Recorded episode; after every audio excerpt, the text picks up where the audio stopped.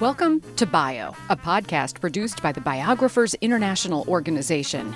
Bio is devoted to promoting the work of biographers and advocating for biography as a genre with the support of biographers and biography lovers worldwide. I'm Bio member Lisa Napoli in Los Angeles. On each episode, we'll talk with a biographer about his or her work. This time, the writer and professor Monica Szurmuk.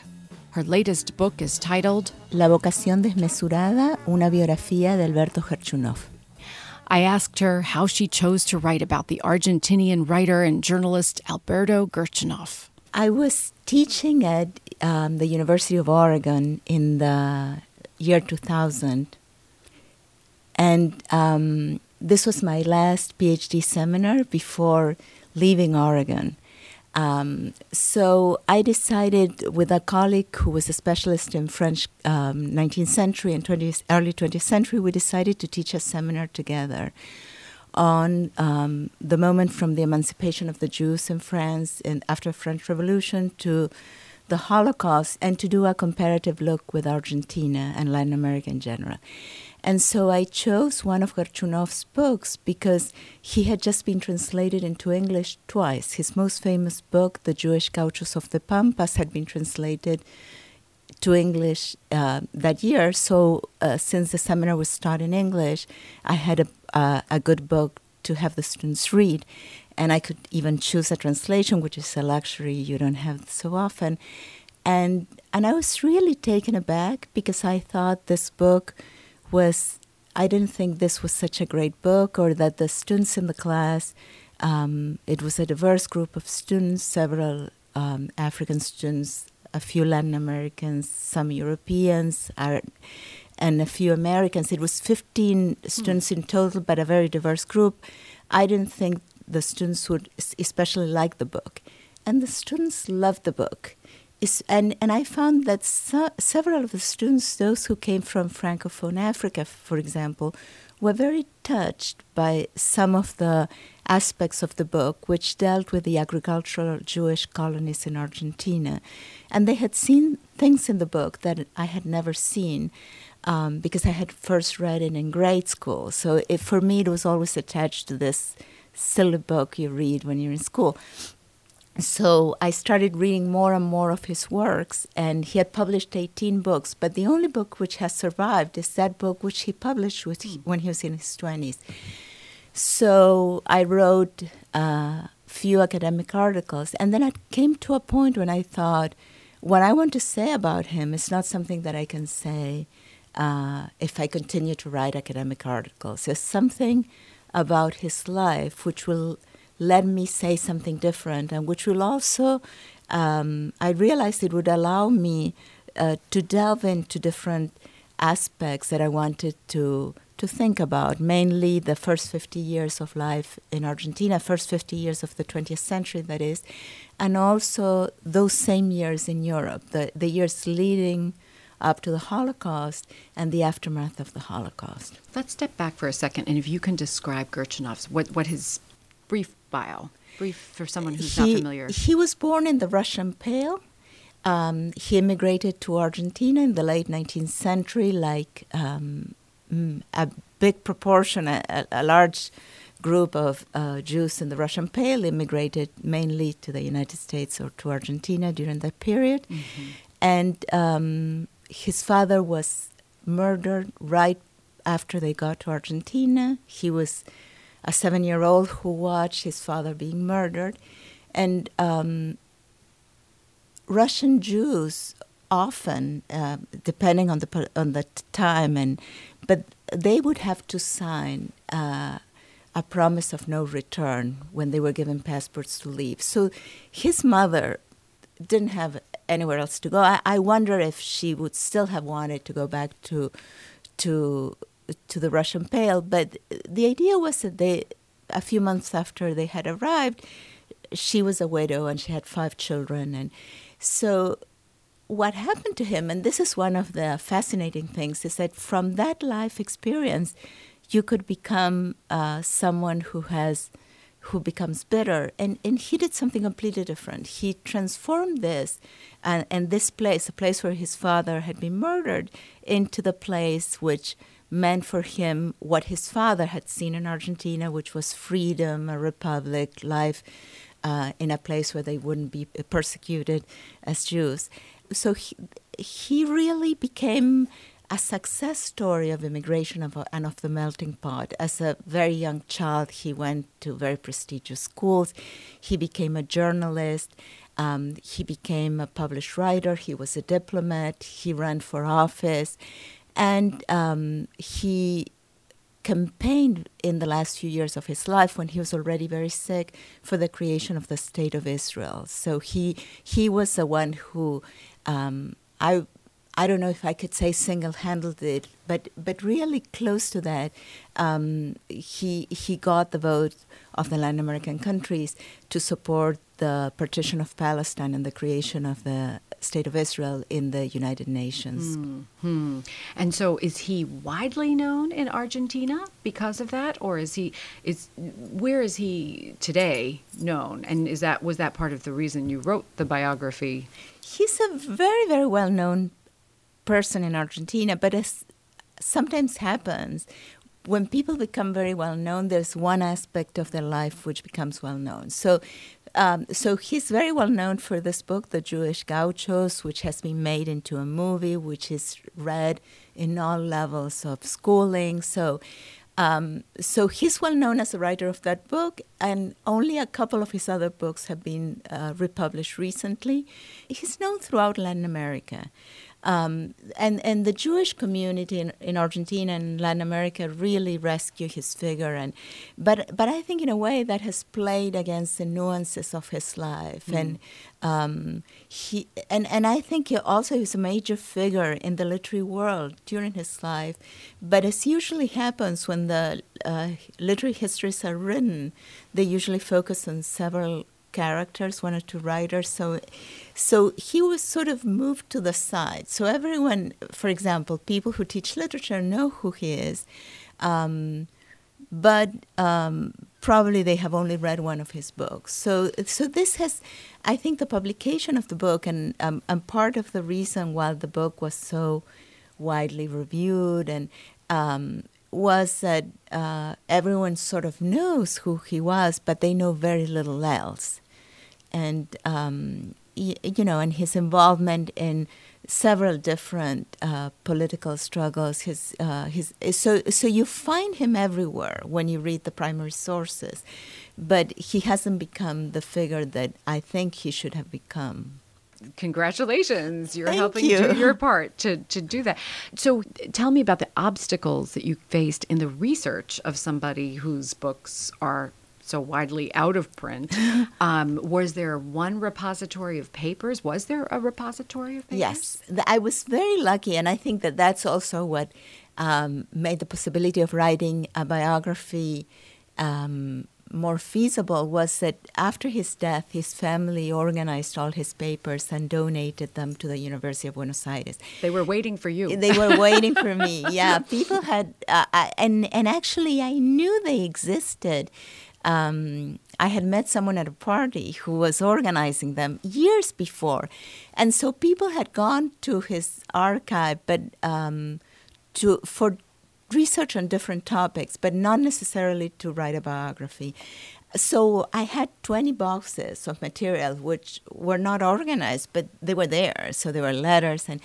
I also had four grandchildren that uh, were still alive. Only two of them are alive now but they were all very generous and they all shared information, were willing to talk.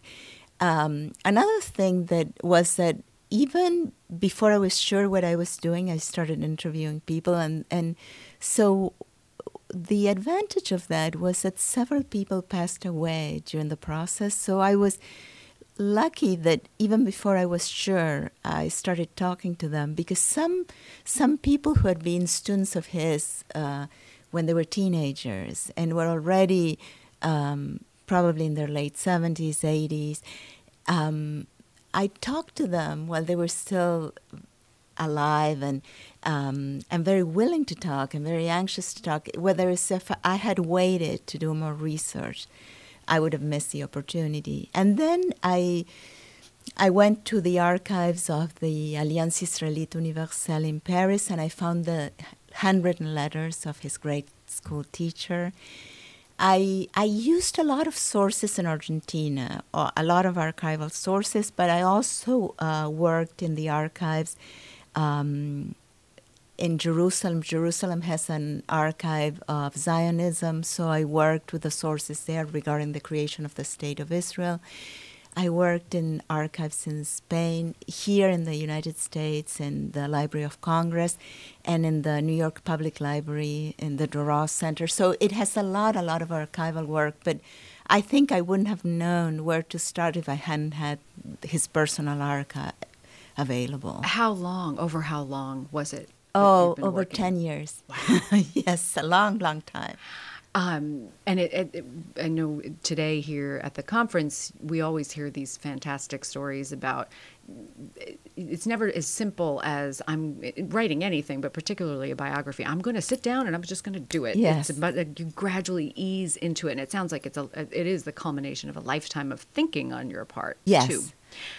You wrote your book in Spanish. Did it occur to you to write it in English? It did. Actually, um, I'm an academic and I, I write in both languages and mm-hmm. I publish in both languages. And um, and this book actually, um, for a long time, it was my side project because I I didn't want to commit it to certain limitations of academic writing, and at at the beginning, um, when I started thinking about this book, I was still living in the U.S. So I thought I would write it in English. But once I moved back to Argentina, um, I wanted it to be the book um, that would mark my return after 25 years outside of the country.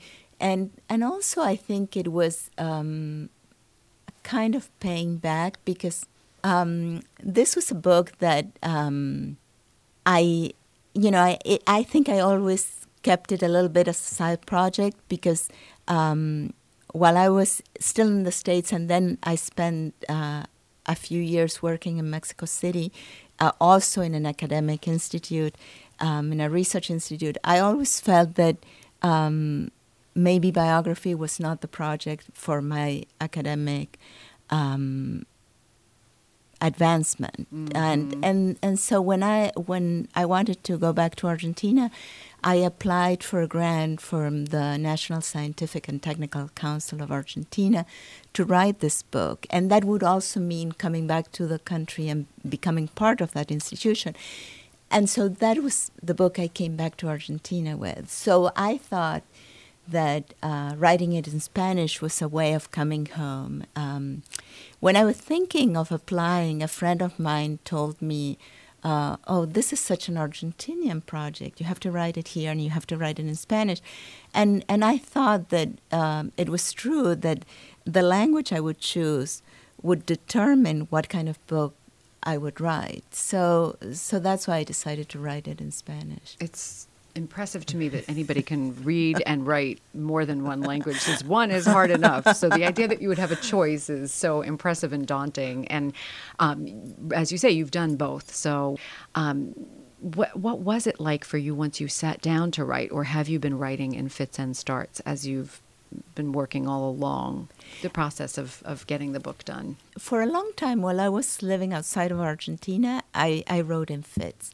And then once I came back, I it, it became also because I had the archive close by and I had the newspapers and the National Library. So what I could do was really um, not focus on going to the archive and getting a lot of information and then taking months or years to process it, but rather to go back and forth. And so I would um, try to keep days where I would go to the archive, and and sometimes I did things like you know. Um, I was writing, for example, about a period when he was writing about Émile Zola, the French writer. So on the subway, on the way to the archive, I would be reading Zola. So I did also, I, I think that making it part of my daily life brought it alive in a different way. So it would have been a different book if I had written it from the United States, even if I had decided to write it in Spanish. Because it was all a total. You got to do the total immersion. Yes. Yeah. yeah, In part. That's yeah. why. That's why. Yeah. And that actually figures in the book too. So um, I had mixed feelings about it, but it ended up being in the book, and I like it. And The the process you mean, or which? Part? yes, Yeah. uh, some of some of the process, some of the um, the subway anecdote, for example, because I, I recorded in the book um, the nuances, the things I had no answer for, and um, and I did a lot of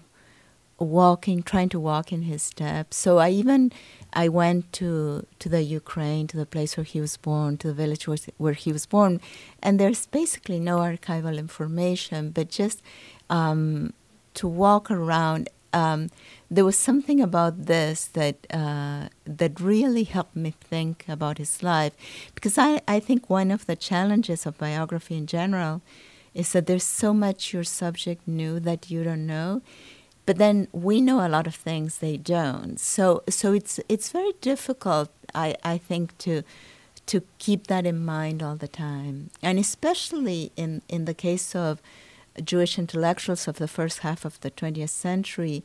Um, to know that uh, in the 30s they didn't know what was going to happen. So I think, and and I learned Yiddish to read the Yiddish newspapers and to read. So I, I think the fact that this was so present, but you know, if you look at the newspapers in the 30s when they're talking about Hitler, but they don't know know what will happen later on. So Yeah, that is. It's always daunting, but especially in that period, mm, to imagine. It's. I think it's impossible for us to ever know what it was like, but to even just begin going down Yes. that path, and yeah, wow. So it sounds like the timing all worked on this. It was just the right time for you and for him. yes, hopefully.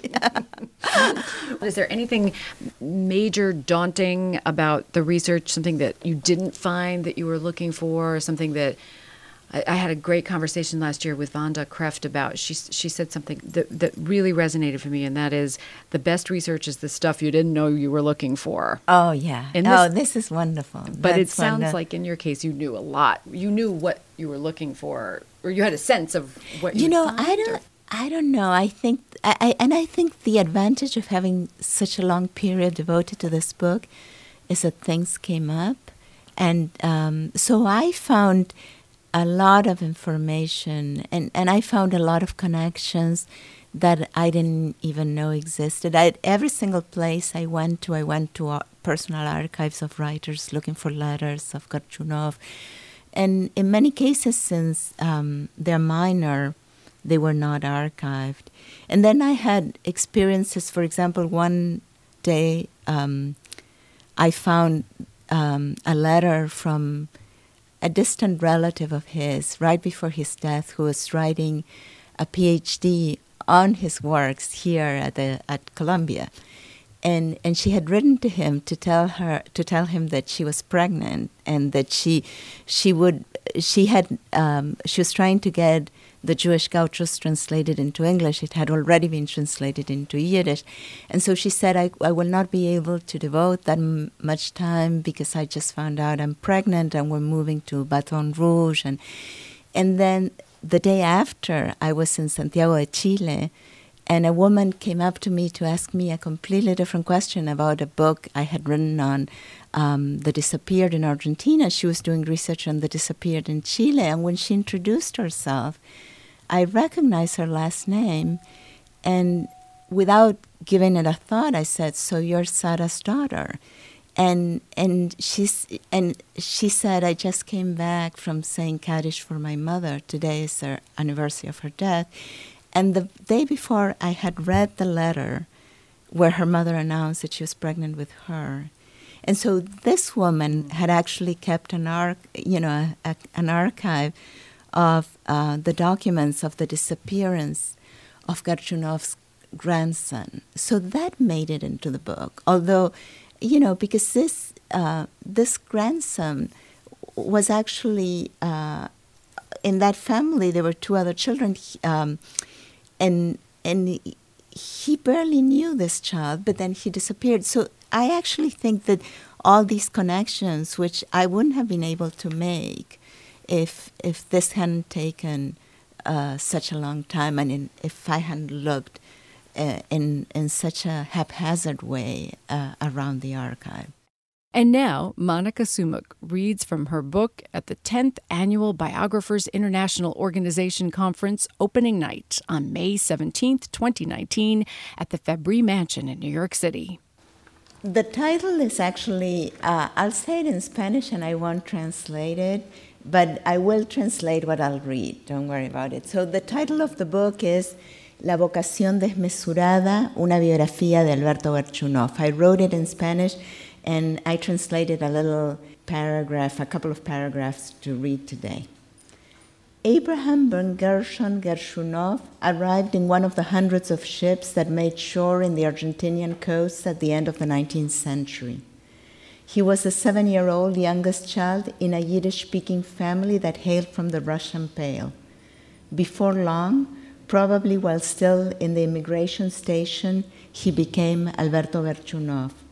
Soon afterwards, in the Jewish agricultural colonies of the Pampas, he chose Spanish as his language. From then on, new name, new language, his life can be told based on achievements, excelling in the most prestigious high school in the country, publishing in the most modern newspaper in all of Latin America before the age of 18, editing a newspaper before 20, authoring a bestseller before 30 the story of his life can also be narrated through his relationships with celebrated friends and pen pals Jean Jaurès, Marcel Proust, Jorge Luis Borges, Gabriela Mistral, Victoria Ocampo, Stefan Zweig, Waldo Frank, Pablo Neruda. His will, preserved in the Judicial Archive of the city of Buenos Aires, in the Avenue of the Immigrants, very close to the place where he landed as a child, renders a sense of the path his life took. He didn't bequeath property but literary works and immense cultural contributions in books and newspaper articles. In a society such as that of Buenos Aires, always so attentive to French culture, Gerchunoff proclaimed himself a passionate reader of Spanish literature very early. Don Quixote was his guide, his repose, the book he would go back to. He enrolled quixotically in all the causes he considered just Cuban independence, the Russian Revolution, the Spanish Republic, the independence of India, the creation of the State of Israel.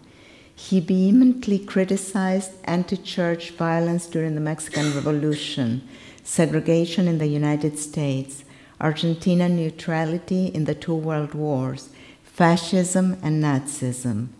A self declared citizen of the world, no political struggle he deemed just was foreign to him. A child of the doomed Jewish world of Eastern Europe, he painfully watched it come asunder and devoted the last few years of his life to the creation of a homeland to house the survivors of the catastrophe. That's writer Monica Szurmuk. My conversation with her was recorded on Saturday, May 18th, 2019, at the Leon Levy Center for Biography at the City University of New York's Graduate Center during the 10th Annual Biographers International Organization Conference there. To learn more, please visit our website, biographersinternational.org. Enzo De Palma created our theme music. Cherie Newman is our podcast editor. I'm Lisa Napoli in Los Angeles. Thanks for listening to Bio.